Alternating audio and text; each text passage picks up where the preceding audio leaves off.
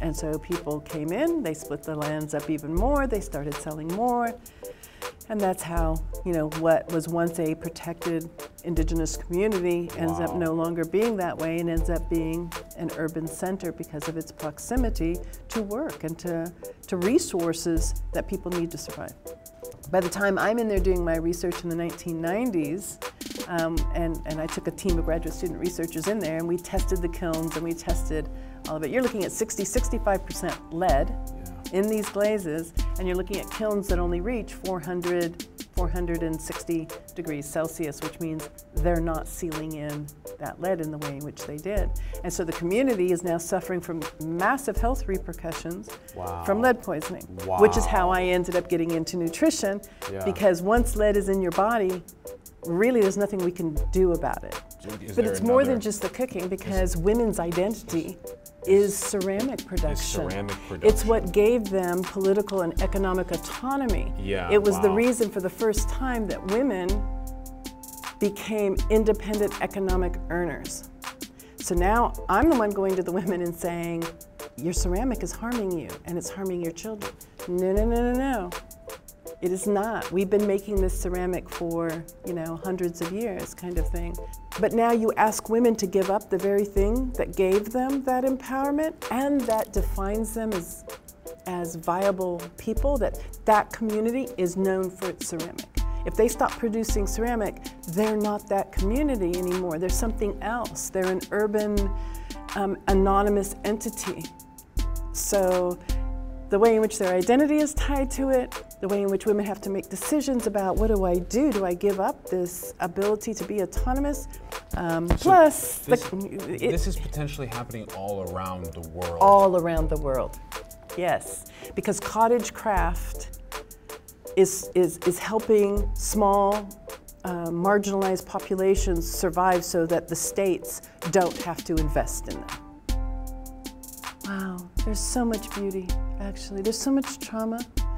Um, but there's so much beauty, and I think the greatest beauty is um, looking into the eyes of a stranger and receiving a smile. That goes back to, yeah, we're all one. Someone's opinion may contradict yours. Where's my friend Allen? It's all about your perspective. Who are we, and what is the nature of this reality? Five, four, three, two, one.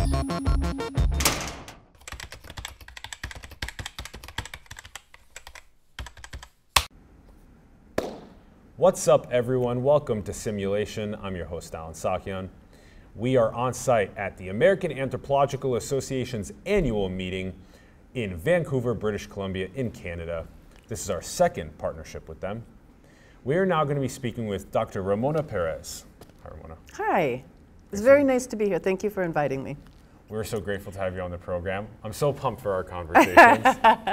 Aren't you getting me pumped? Yeah, thank yeah, you. Yeah. Thank you. I think you, I think it's a, I think it's a thank you. Yeah. Yeah. You, R- Ramona was just um, uh, elected the president-elect slash vice president in mm-hmm. 2019 and 2021, and she's going to assume the office of president of the American Anthropological Association in two, 2021. Right. And that's which will run me all the way to 2023. Yeah, yeah.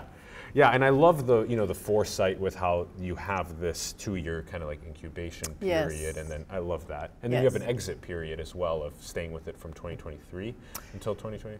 No, after 2023, you basically step down, but what inevitably happens is they capture you and ask you to take on some kind of task force or some kind of working group because you've got all this vast knowledge, right? Yes, yes. So I, I, I, it's been a long time since I've seen a AAA president actually roll off and get to have their life back. Yeah. yeah. well, you're. You, this is such a cool and multidisciplinary field of anthropology. Yeah, so it's it really like is. you gain so much knowledge about the world by being deeply involved in this organization. R- Ramona is also professor of anthropology and director of the Center for Latin American Studies at San Diego State University, yes. amongst a myriad of other credentials. Ramona, I really want to start with the big questions that we love asking on the show. Are we really all one? You know, uh, um, I wish there was a single answer for that. Uh, are we all one? We are one human species. We are one people, um, that we take many different forms. and we respond and react and create different cultural reactions to our environments. But ultimately, yeah, we are, we are one human entity. We're all the same. And also in combination with all of the other millions of species on the planet, all evolving, whether you call it a Big Bang or whether you call it mm. God or creation or source or all that is or whatever word you want to use to describe it, it all comes from one. Yeah. No, you're talking to anthropologists, right? You're talking to anthropologists who believe in the evolutionary process and the understanding of there was something out there that just brought us forward, and we have evolved since then into the multiple ways in which life exists on this planet. Yes, yes. Would you say that the most um, upstream issue that we face is the f- feelings of separation, the feelings, the lack of interconnectedness, and that's causing the downstream issues? You know, it's um, a- again, I'm not going to give you a, a super straightforward answer on that because for as long as we can tell, uh, human beings have understood difference. Um, animals understand difference. And we, we also understand that survival is a key part of who we are. And so territory tends to come into play and being able to protect and being able to create ways in which we survive. So, a lack of interconnectedness. I think we are more connected at this moment in global history than we ever have been in terms of recognizing the interconnectedness. Now, whether or not we choose to accept that interconnectedness as positive is something very different. But I think some of these downstream issues, and I think what, what I'm interpreting from your question about downstream issues, are some of the problems that we're having in caring for each other, in respecting each other, and in honoring the many ways in which we all need to express ourselves and live. It's not just survival, it's about a quality of life. And we're having a really hard time maintaining that kind of honor and respect for the multiple ways in which human beings can create a positive quality of life for themselves. That, I think, is um, no different than it might have been at any other time in terms of saying, how is this impacting me? And how is this impacting me in terms of my ability to survive? What's different is what we decide we need to survive. And we don't need all the things that we're laying claim to and that have come to have great importance to us, whether that is a socioeconomic status that we're trying to protect and we believe we're being invaded by somebody who might come along and somehow jeopardize that, um, or the way in which we want our children and our families to think and uh, believe and worship and, and exist. We are um, not honoring the multiple ways in which that could happen because we feel threatened.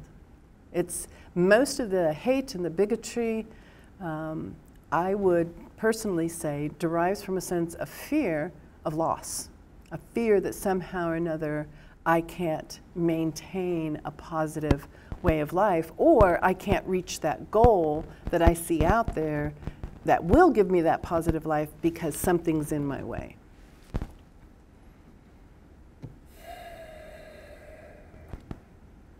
When you brought forth this uh, recognition that we are more interconnected now, and, and there was this sort of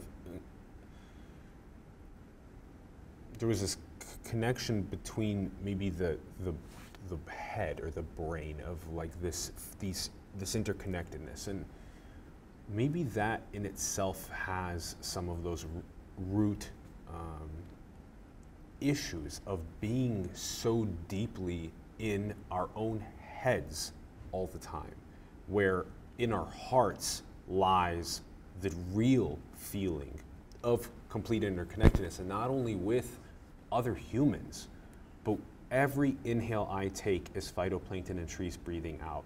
Every bite of an apple I take is the sun and soil powering that Yeah. apple. If children aren't passed along that initial first principled wisdom of reality, then things downstream there's issues that happen. Okay, Did- I'm going to go along with that. okay, okay, okay, because okay, cool. Um, it's, just like So I'm, Yeah, so, so I'm, I'm listening to you and I'm appreciating and I'm totally engaged with it. At the same time, I'm recognizing that the very technology that we're employing right now has a negative impact on the globe. The, the, the way in which we have taken mineral resources and turned them into transformers that allow us to sit here and have this conversation and then project it out does not have a positive impact on the future of the globe environmentally, sustainably. sustainably. What it does do is it further links us in this interconnectedness that you're talking about and gives us the opportunity to share maybe uh, the way in which we're thinking about something that might help somebody else take a more broader take a more broad or a deeper look at something that they might be resisting or, or fighting against. So it has a positive, but it has an environmentally negative impact too. And those are the kinds of yeah, yeah. you know, issues that we, we constantly have to weigh. What is the value of that, and how is that going to impact us? Um, and I'm not sure we can always make straightforward decisions about that. Yeah, when we take uh, the interconnected um, feelings of what is at the core of indigeneity, and then we look at modernity and we look at the light pollution, we look at the exchanging a sheet of paper for the apple, um, we look at uh, the technological devices and driving um, excellence in many ways and driving disconnection in others. Um, the embedding of many of the first principle values of indigeneity uh, into the future of where modernity goes um, seems to be one of the most uh, critical things to be aware of. So tell me what you mean by indigeneity. This is a very good question. Yeah. Yeah.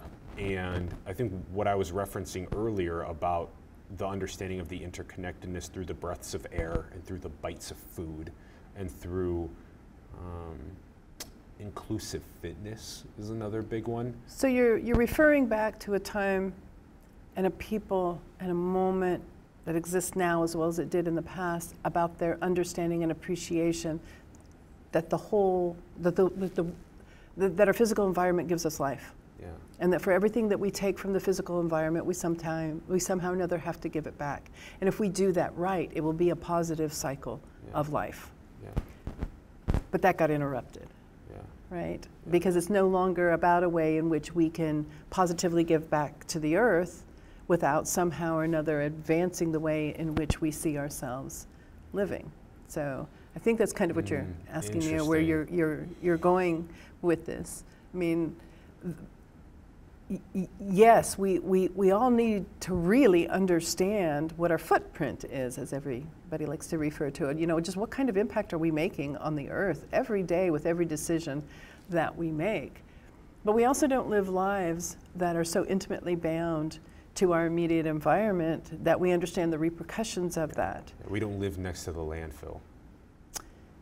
Well, m- many of us don't live next to the Many of us landfill. Others yeah. live their lives to- off the landfill. It is from our waste that they get life, which is a, a, a trauma in and of itself for, for many of us that have worked alongside the men, women, and children who forage through Yeah. vast dumps in order to eke out a living. Yeah. Ramona, I'm wondering, um, overall, is what we're talking about right now and the sheer complexity of the evolution of life from its origins until this point of 8 billion human civilization plus uh, 100 million um, species that have been here and, you know, 10 million that are here now with us all figuring out how to behave as a biosphere and progress moving forward, and mostly humans figuring out how to handle it. Would you say that this in itself the complexity of this experience that we're all a part of, this reality, would you say that that is the purpose of it being made? Of what being made? Of this reality being made was for us to all experience the beauty and complexity of what we're all going through right now. I have no idea. I have no idea how to determine whether or not there is something up there, as you're saying, that somehow or another guided us to this point in order for us to learn from it and somehow or another begin to undo. Yeah. Can't answer that question. I don't think any of us come. Uh, you know, that's something that we each have to try and wrestle with inside ourselves. Um, but we have to slow down long enough to do that. Yes. We have to slow down and really ask those questions. And there aren't a whole lot of people that are willing to make to ask those questions and then to make the decisions that might go along with that if they recognize that the many things that we do have this kind of negative impact. But you did you also didn't talk about artificial intelligence and the way in which artificial intelligence has begun to make decisions for us. It- this is the first time at the conference that someone else has brought it up before me. So that's great. the artificial intelligence? yeah. Uh-huh. I've been trying to move some of the um, anthropologists that we've had on the program and outside just to give us their thoughts on artificial intelligence, automation, robotics, biotech, neurotech, the future of augmenting humans, the future of work as what humans can do that's better than artificial intelligence is slowly and slowly um, that area is closing. We're making artificial general intelligence as a super intelligence. As are we the biological bootloader for building that as the next step? How do you feel about that? There are so many ethical and, and fu- future kind of questions that you're asking me right now, and um, I can't answer all of them. Artificial intelligence is here. Artificial intelligence has been here for quite some time. Um, we've recognized the import and the power that it would have back, you know, from the original sci-fi movies, right, from the 1950s and 60s. Um, I think human beings have been wrestling with how far are we going to let this go and where are we going to take it and and should we have a respectable fear for it um, but there is no denying that it's a significant part of every one of our lives and let's face it you know artificial intelligence that makes our lives easier makes it super simple for us to simply accept it passively. So we are complicit in the growth of artificial intelligence um, with every smartphone that we have, with every laptop we have, with um, with the desire to be able to control our lights and our thermostat and everything else from a phone, you are talking about um, ways in which we are asking non humans to do things that have always had a human intervention in them. Now we just get to go like that and it gets done for us. Mm. You, you bring up this great point of it, of the advance of artificial intelligence, making it more so that um, we have less uh, involvement in uh, some of the things that end up uh, coming up in our lives. Uh, used to be we had a lot of say, um, and uh, now so with um, much of what we do, we no longer. Um, uh, necessarily get a say lots is driven by algorithms um, and um, the interests of uh, uh, governments and large corporations and billionaires and we don't necessarily know if you made a hierarchy of people um, by wealth uh, this is the very classic way that people look at a hierarchy um, we don't know how many of the 1,500 billionaires on the planet have ever felt feelings of interconnectedness or unconditional love. I have no idea. And if you make a hierarchy based on spiritual enlightenment and you put the Dalai Lama and other people at the top, why wouldn't we focus on uh, what they are preaching? Why don't we focus on building our future civilization based on that style of a hierarchy? I would much rather have that. And I hope uh, think messages like that can resonate with other people.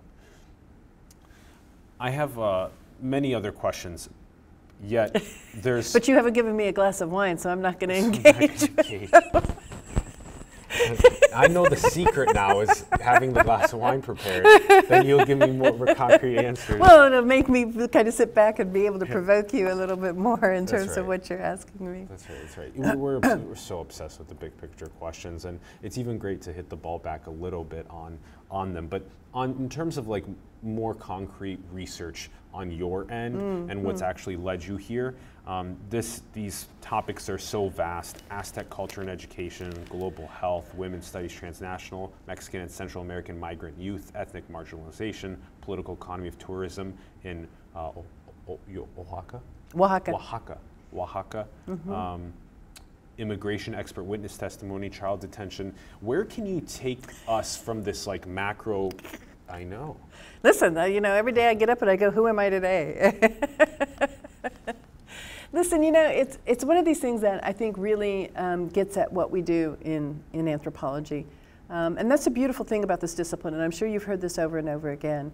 Um, it- there isn't a question that's off limits from us, which makes it a fascinating discipline to be able to dive into um, because we approach it from so many different angles, right? We, we really try to understand how does a biological body play into the kinds of things that are happening over here, and you know, when we communicate, how is this communication um, really capturing or not capturing what our intended meaning is, and are we conveying it, and is it being received in, in, in the way in which we imagined? All, you know, all the way down to how do we make sense out of our world and create cultural processes and practices that allow us to interact. Yeah. So, you know, having these kind of broad research topics are, I think, a result of the way in which our minds never stop running. Um, and some of us are driven, some of us are driven by, um, co- th- th- from, by outside questions that come to us, and others, others of us are driven by the questions that the very people that we're working with, the communities that we're working with, are asking us.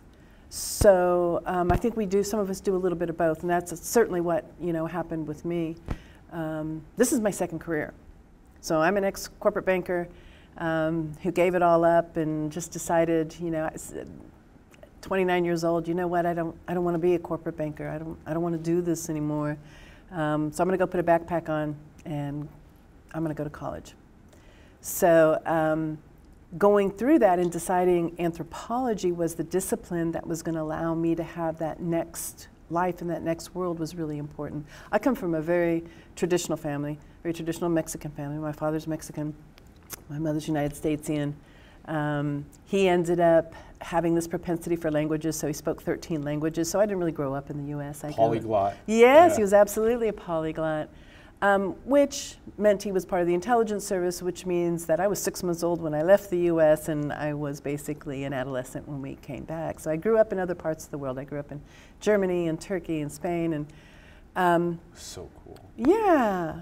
And then I come back into the U.S. and and um, I'm still being raised. I still have this very traditional Mexican background, and so my father wouldn't let me go to college.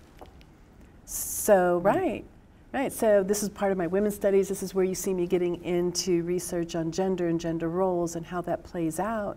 Um, and so I, um, I basically accomplished my, my um, role. I was a senior vice president for an American Express subsidiary when I quit and decided to go to school for the first time at 29 and get my undergraduate degree and, and all the way up through my doctorate. But my question that, that drove me to anthropology is so, what is it about Mexican culture in particular that maintains these very structured gender roles, even though we're not in the same environments that we were when our parents grew up? Why do they continue to have these very strict gender roles? You know, why couldn't I go to college? Why was it so important to him that I get married at 19? Mm. You know, what, what, what was it about this? So, you know, anthropology really allowed me to think about that from all kinds of different perspectives. And so that's what I actually originally sought out to understand. And I started in Oaxaca um, in the 1990s because migration was fairly recent in terms of it having a big impact on that state. So that would mean that mothers and fathers are having to make decisions that my parents were making when I was younger. So I could go and really watch that unfold. I could be a part of it and engage with women as they are trying to make a decision how am I going to raise my daughter? How am I going to raise my son? Because my world is changing. I'm, I'm not just um, um, living off the land, I'm no longer bound only to agriculture. We've started migrating, tourism is coming in. Um, and so that's, that's how I started out. You know, my doctoral research was originally looking at the impact of the commodification of women's bodies through tourism. When the Oaxacan state decided that it was women's craft that was going to take them into the next tourist market, they selected various communities where craft was driven by women. And they created an entire program around that. Well, I got to be in a ceramic producing community eight kilometers outside the capital city of Oaxaca City and work inside a community just as it was opening up. The, the, the um, Artisans Market was built and installed in that community in 1993. I moved there in 1994. And then I moved there for my long term research in 1995 and did about 18 months of field research there. I still work in that community. I'm on my fourth generation of women understanding that impact of how they're negotiating across time and across the integration of a once dominant rural community into a community now. It was 5,200 people, including all the people in the, the small ranches on the outside. Um, today, that same community is almost 60,000 people. Wow. Yeah. Yeah. 1995, it was at 5,200 people. In 2019, and the 2020 census will tell us even more, we're probably closer to 60,000. It has to do with a whole lot of things, but it has to do with the fact that they are eight kilometers outside the capital city. And as rural to urban migration occurs, they were impacted along with all the other small communities. So they had not only tourism that was coming in, they also had all these people coming from all over. They had people from the city looking for a more suburban lifestyle, but they also had people from the rural countryside coming in and trying to find land where they could live close enough to the city to get work. Yeah. So it's been a unique privilege to um, experience that and, and um, work with the women alongside that. But that's kind of how you, you see me as graduate faculty in women's studies as well as in anthropology, but also the director of the Center for Latin American Studies. Yes. Wow. Um, okay. Okay. So, so interesting that you dropped banking to pursue anthropology. That's so interesting, um, and hopefully can inspire other people to make uh, shifts in their career like Right? that. Um, yes, because look at what happened is uh, you went on. Um, you've given us this really interesting visual where you have uh, a city, you have uh, Oaxaca. Uh, you said eight kilometers away from Mexico City. No, from Oaxaca City, from, From the capital Oaxaca City. of Oaxaca City. Okay, so Oaxaca is a smaller. Oaxaca City is the capital city of the state of Oaxaca. Oaxaca City is the capital city of the state of Oaxaca, Oaxaca, uh-huh. and then there are um, smaller cities that you were. Santa Maria. Atzompa is the community that I work in, which Okay, started out. So Atzompa, s- which is eight kilometers outside of Santa. Maria Atzompa, Atzompa, uh-huh. A T Z ATZ. O M P A, Atzompa. Atzompa, Uh-huh. Santa Maria Atzompa. So Santa Maria Atzompa had 5,200 people eight kilometers away from Oaxaca City. Mm-hmm.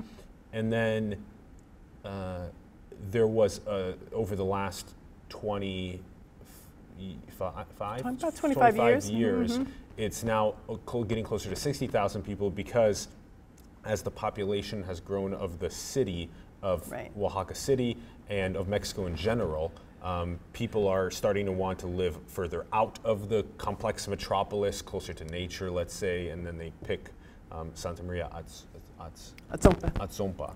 And then also, yeah. so th- Well, most urban, yeah, most is so cities grow Like not from down. internal population. It's not internal population that causes cities to grow. Cities grow because people come in from other From places. rural for economic opportunities. this type of stuff. Absolutely. You know, big companies move in and they hire people, and people move there in order to be part of it. You know, I mean, across time, cities from their point of origin, you know, from the original early cities, they grow not from internal population growth, but from external populations moving closer to whatever resources that city has to offer. Yeah. And so you see the same thing here. Tsompo used to be this peripheral, you know, rural community, but it didn't take very long because of its proximity. And then once they, one, once they put that Yeah. bridge and that highway in over the river, you know, before they were, you know, in the 19, all the way up through the 1980s, they didn't, they didn't even get electricity until the 1970s. So all the way through the 1980s, they were still wading through a river in order to cross over to get into the city. Wow. So when I moved there in the, in the 1990s, there were many people who'd never been to the city. Yeah. No, who hadn't even Eight kilometers away, there were many people Wow, who'd never yeah. been to the city. But Yeah. life has changed so much, it's now just this major, it used to be what we would call peri-urban space. It's very much an urban space now. Peri-urban. Peri-urban, yeah. P-E-R-Y? P-E-R-I, P-E-R-I. peri-urban. Like so it's some- roughly 35,000 or less people. Oh, Yeah, no, now it's just urban. Do they still oh. farm? Absolutely. they do, yeah. Absolutely. It's still very much a part of their identity. So if we basically took a satellite um, that is constantly uh, with a camera that's constantly scanning um, uh, the population uh, increase and the movement of people to uh, metropolises over time.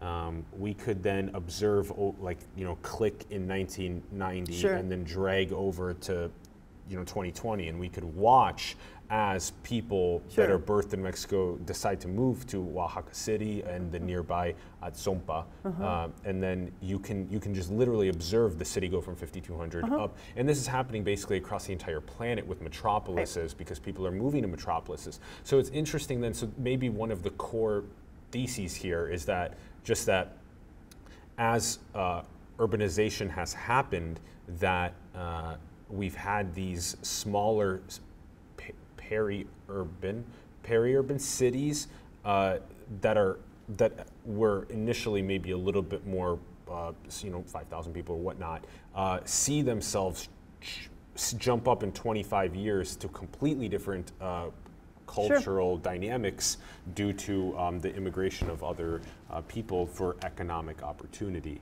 Absolutely. One of the things to understand is that was prompted by NAFTA and by reforms to the Mexican Constitution in 1992 that took effect in 1993, where indigenous lands that were held in a kind of ejido system, which basically means that all of their agricultural lands were held in, in common. And so, even though you had had that land in your family for a very long time, you didn't own it, so you couldn't sell it because it belonged to the community. It belonged to our ability to survive as a community. But the lands that you had would always be yours, and you could send them down to your children and their children. But that was the problem. So you may have started out with enough land to have fed a large family, but then you have to split it up with your children in order for them to have land and for them to have their families. And then they have to split it up among their children. So that land begins to feed fewer and fewer and fewer people. And you couldn't sell it because it was communally owned lands, and the community only has so much land to distribute out, right? So this is one of the, the reasons that people started leaving is the land itself couldn't sustain them. But this is also where some of the original Spanish who, who decided to get on ships and come across the sea, they were second and third sons who didn't qualify for the inheritance of their, their family's properties. And Europe only had so much land, right? So you go in search of additional lands in order for the species to survive, in order for people to figure out how to survive and go on to the next phase of their life, which is why when they encounter somebody that seems to be an obstacle to their survival, that oneness becomes a challenge Yeah, that like we originally. Yeah, started talking about, right? So, I mean, it, it, it's the same thing. So, these communities, so, so the reforms to, to Article 27 of the Mexican Constitution basically said that communities could now change that land des- designation and turn it into fee simple. The community had to mm. vote on it, all the landowners mm-hmm. under the ejido system had to vote on it, but for many communities, it was like, what choice do we have? And many of them, like Atzompa, started out by saying, you know what, this land over here are dry lands, we don't have irrigation. Let's start with those lands. Let's sell those lands, um, and then our children will, you know, be able to have an inheritance from the money that we're able to, to get from that. But they had no control over who got to buy those lands. And so people came in, they split the lands up even more, they started selling more. And that's how, you know, what was once a protected indigenous community ends up no longer being that way and ends up being an urban center because of its proximity to work and to, to resources that people need to survive. Wow, the untold stories of urbanization. Right? Oh, they're told. W- They're told. They're, told. We teach it in our classrooms Yeah, all the time, yeah, right? Yeah. Yeah. And now you're telling again, and Yep, um, and hopefully reaching even more people.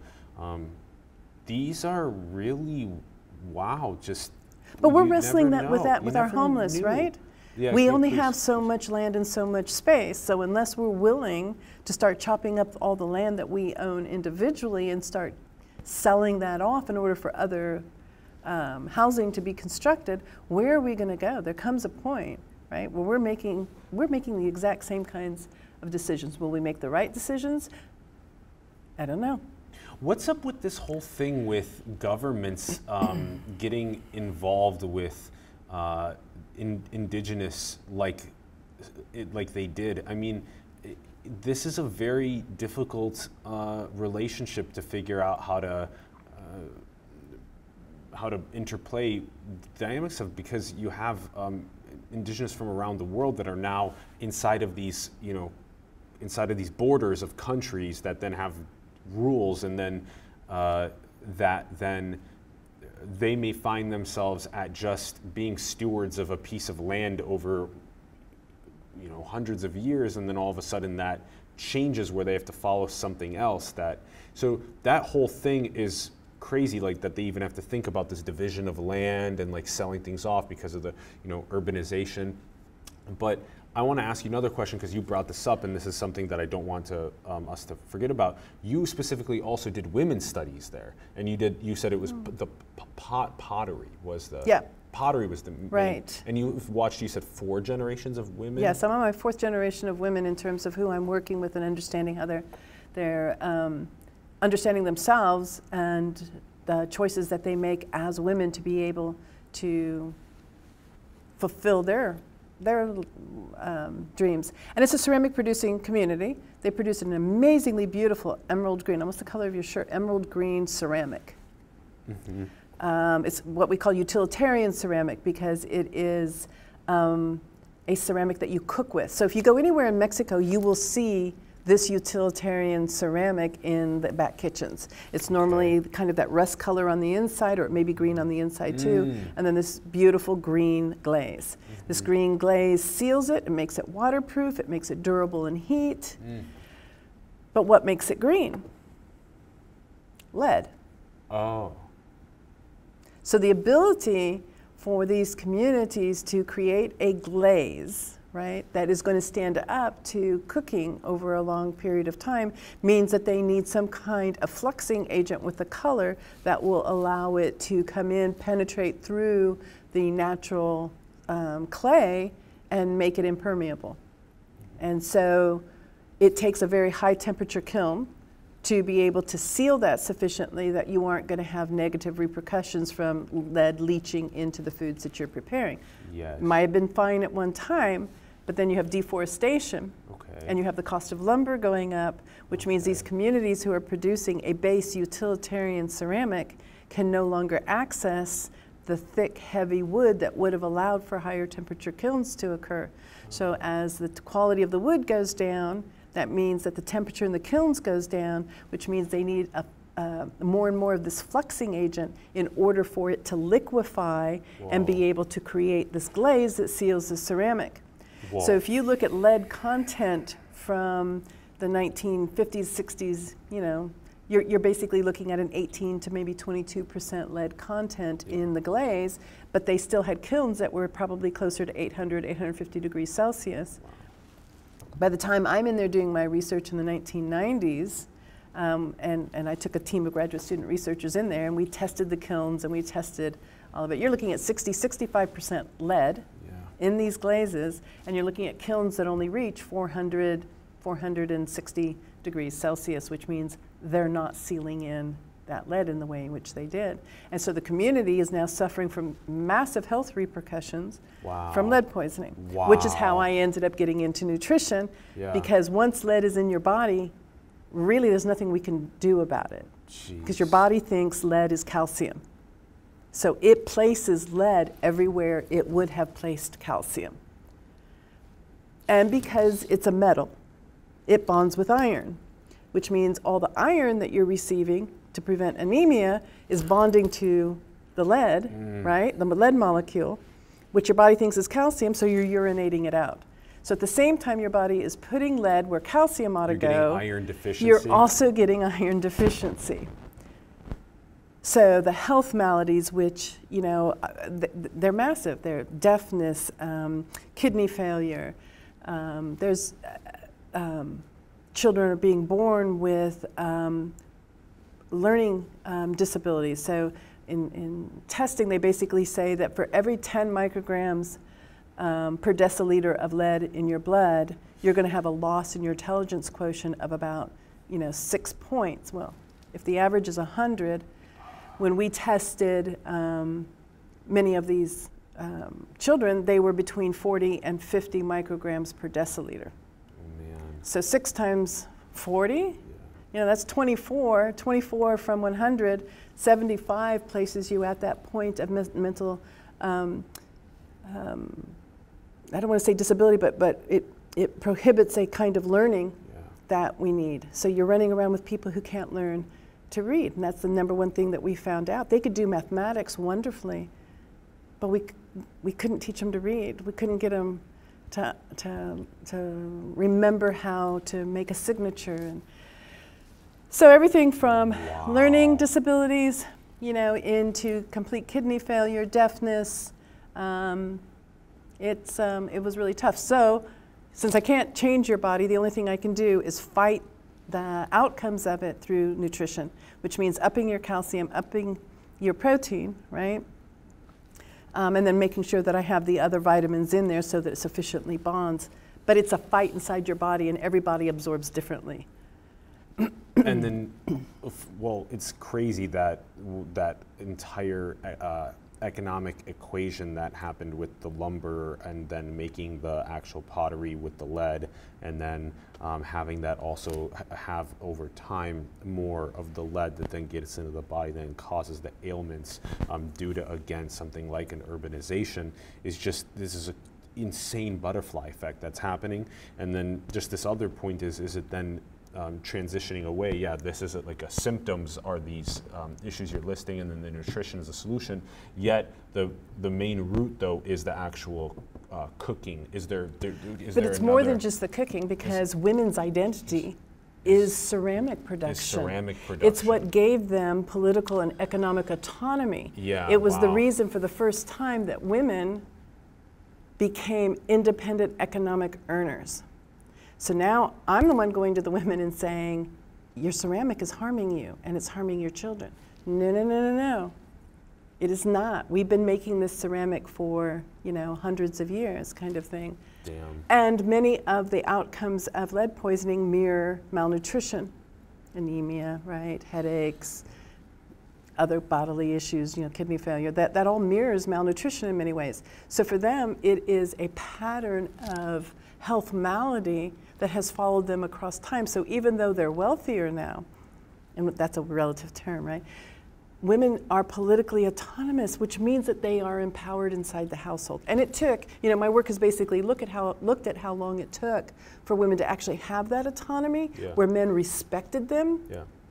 Um, But now you ask women to give up the very thing that gave them that empowerment and that defines them as, as viable people, that that community is known for its ceramic. If they stop producing ceramic, they're not that community anymore. They're something else. They're an urban, um, anonymous entity.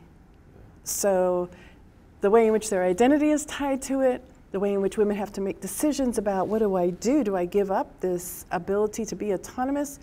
And so, you know, the, the, the, the women that I'm working with, children who didn't have learning disabilities were invested in and sent to school. Children with learning disabilities were taught the ceramic trade. So they were always balancing it. But now you have women who, with university educations, now you have women who are doctors, women who are accountants, women who are pharmacists, women who are doing all kinds of things. Yeah. But it took all of that and all of that sacrifice, but it also took siblings who do have those learning disabilities because they have to maintain that identity. So when you go into these Wow. spaces, you think you're looking at one thing, but you are looking at the complex way in which we human beings make sense out of our world. And our traumas and our successes are intimately linked and tied together. So whether you're thinking about how do I deal with this particular issue of lead poisoning, or you're thinking about how do I make decisions about the incorporation of artificial intelligence in my life, you are looking at these ways in which we have to think about our histories, about our contemporary moment, and where we stand as a people against other peoples. Are we a marginalized population? Are we an indigenous population that has a hard time accessing anyway? What do you want me to do? You want me to give that up when, for the first time, I'm being incorporated into the larger state conversation? Yeah. Those are the kinds of things that we wrestle with, that we try to document, that we try to understand, um, and give um, that kind of human uh, reflection on it's not that simple. First thing people always ask me is, well, why don't they stop using it? Yeah. But I just tried to explain Which is to you. where I was just going with the root issue. Why and then don't you we- go, there's identity that's tied to it Yes. because they gained autonomy, women gained autonomy. So urbanization actually helped to bring potentially some of the um, autonomy, but then also, then now it, it made it so that, again, with the complexity of having the health issues arrive, the giving up of the autonomy is. And the identity. how do you So how do you switch? How do you maybe switch? Like, what's the what's the next best thing? Switching to another sort of safer uh, way to make the make it. Absolutely, and that's the next question that people always ask me. But here's the deal I can make a lead based ceramic pot for the kitchen that might cost 25, 30 pesos, right? So it might cost me a couple bucks, US dollar conversion. But if I have to go to a gas kiln, which is going to give me, it's going to allow me to lower the lead content or use a non lead, use a copper based fluxing agent instead, I have to get a kiln. Well, a kiln isn't going to be, I'm not going to be able to put as many items in that kiln, but the cost of the kiln is right around 10,000 US. The cost of the kiln, then the cost of the gas to run it, which means that ceramic pot isn't going to cost you 20 to 30 pesos anymore. That pot is going to cost you 200 to 300 pesos, and you're not going to buy a pot for 2 or 300 pesos because you're a tourist and you don't carry ceramic back. It's heavy. So their actual consumers are some tourists, and actually it's more domestic tourists, it's, it's more people in Mexico who can drive to Oaxaca, buy their household um, ceramic and take it back than it is you and me coming in and saying, but I'll buy your, your higher priced Yeah. ceramic pot because it's still a good price for me in the US because that same pot in the US isn't going to cost two or three hundred pesos, it's going to cost two or three hundred dollars because it's an indigenous pot from Oaxaca. But they don't ever see that and they don't have the marketing capacity to be able to export it. Um, plus, This, the, it- this is potentially happening all around the world. all around the world. Yes, because cottage craft is, is, is helping small, uh, marginalized populations survive so that the states don't have to invest in them. Whoa, whoa. So there's some autonomy that comes with making this cottage craft, Mm-hmm. um, yet then the governments don't need to invest into.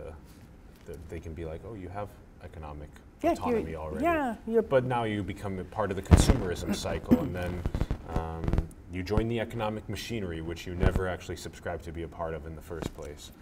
Um,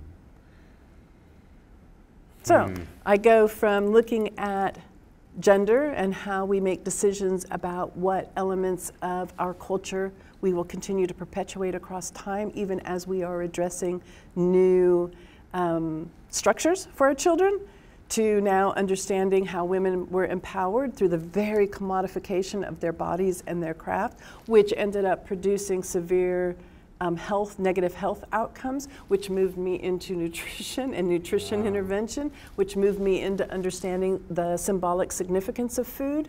What, um, if, if I'm going to do recipe modification in order to increase your calcium and increase your, your, your protein consumption, your iron, um, I need to understand what textures are appropriate for you, what tastes are appropriate for you. Because if I start substituting things out, I'm going to change that. And some things you're just not going to eat. So you have to balance that. So then you learn, you start to learn how women also identify with the food that they produce, mm. and also how men understand that they're being cared for based on the quality of food that is being prepared for them. Yeah. So if you interrupt that, you're not going to win. They're not going to. They're not going to maintain this recipe intervention, this nutrition intervention that you're hoping will re-empower their bodies. So you start learning about food and the symbolic significance of food, and how food is tied to identity and food is tied to futures. And so this is how, as anthropologists, I think in many ways our research just kind of kind of grows and grows and grows and shifts and changes and becomes so many things at the same time. It's really about the same thing. Whoa, this, yeah, again, at this macro level, in terms of observing the planet over time from like a satellite view, urbanizing, and then the effects that that has on indigenous communities, the effects that that has on communities that are directly outside of urban metropolises, um, the way that that economic machinery pressures people into doing things, into transitioning from potentially their interconnectedness with the ecosystem that they're a part of to now doing things like partaking in the economic machinery to, to, to the land that they were on, now having uh, more and more people um, uh, living in those areas. Um, the health um, issue you were talking about, autonomy, all these complex Gender roles. Gender roles. This was nuts. This was so crazily complex, and this has been the main focus for you in the research was Yes, that. and, and, and I follow um, people who do choose to migrate. So as they've moved out of Oaxaca and moved into Baja California and other parts of Mexico, I, I look at how these Oaxacan communities reinvent community and maintain their senses of identity in these other places all the way in through the U.S. Um, it also means that I understand the traumas and the perils that they go through. And because of my work on women's autonomy, I understand domestic violence and violence against women and children in some really profound and intimate ways, since I watch it unfold. Um, and, and, you know, when, when, you, when, you, when you do um, gender research, you can't talk to one. You can't, you have to be able to incorporate the multiple genders that exist. You have to be able to hear from men why they do the things that they do, as well as from women why they do the things that they do. So, um, beginning to understand how domestic violence is understood and violence against women and children is understood, how it's perpetuated, how it's not um, a priority for the Mexican state because it's so culturally bound. Because of all of these things, this leads me into expert witness testimony. A lot of times in the asylum courts, as women and children are coming across and saying, You have to save my life. You can't send me back there. Wow. So there, yeah, there are there are really intimate ways in which, as an anthropologist, the very intimacy of living among communities for the length of time that we do, for spending the time with them, and going across time and understanding how their worlds collide with with other worlds, understanding the whole global impact, also requires us to be able to say that out loud to the public and to be able to stand up and say, it's not as simple as you're trying to make it. Let me, let me take you on a journey. Let me take you all the way back through the history of Yeah. these people and what is um, Yes. happening to them today. One of the things Yeah. I always try to tell my students you cannot understand the decisions that somebody's making today if you don't know their history. Exactly. That's why you have to ask questions and learn about people's history and culture. This is the mo- that's why questions are everything. The, the quality of your life is the quality of your questions. Do you know how to pr- ask people questions that can gain give you the understanding of their history so that you're not just watching some two minute mainstream media news clip about a certain thing, but rather you've actually done the dive into Oaxaca City and the nearby areas that then give you the understanding of what's happening. You give this profound story of, of a human you know, experiencing domestic violence um, issues that comes and says, please let me save me, you know, save me.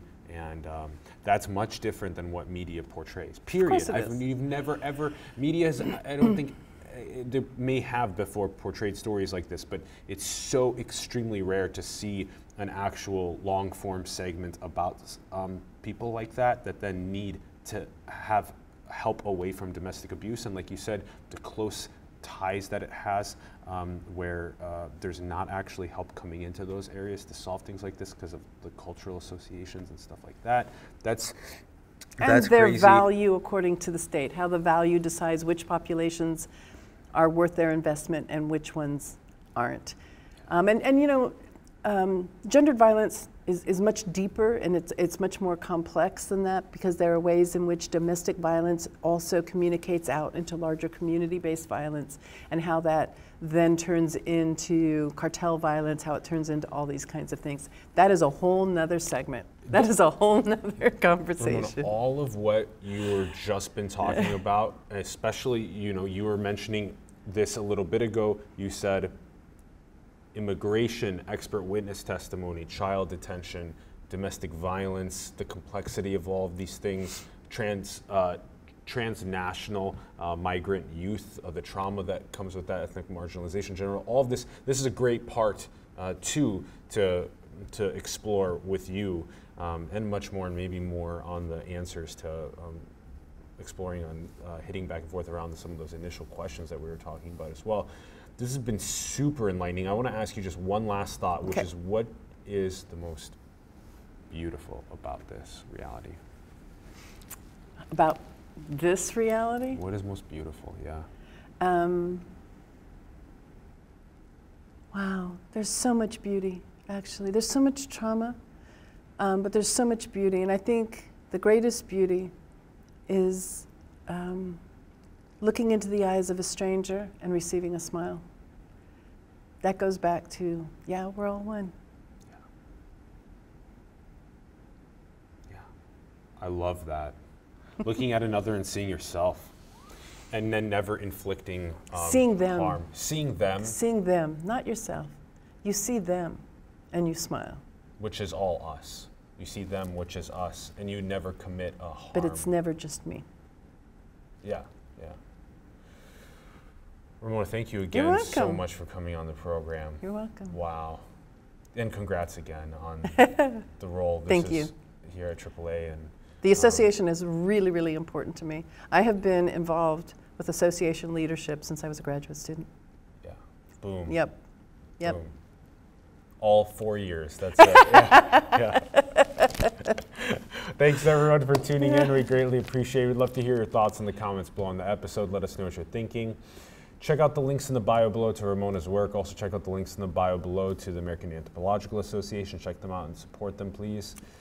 Yes, please. And also support the artists, the entrepreneurs, the spiritual leaders, the organizations, the communities around the world that you believe in. Support them and help them flourish. You can find all of the links below to our show. There's a PayPal, Patreon, cryptocurrency. You can design cool merch and get paid. All those links are in the bio below.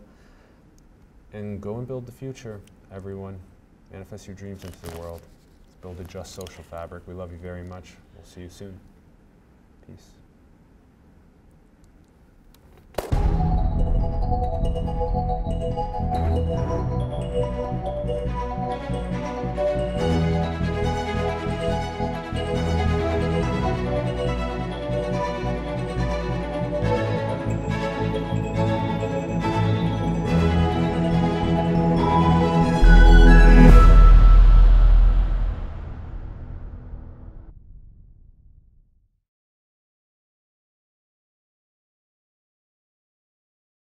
But um, not everyone's a good storyteller. Not everyone's a good synthesizer.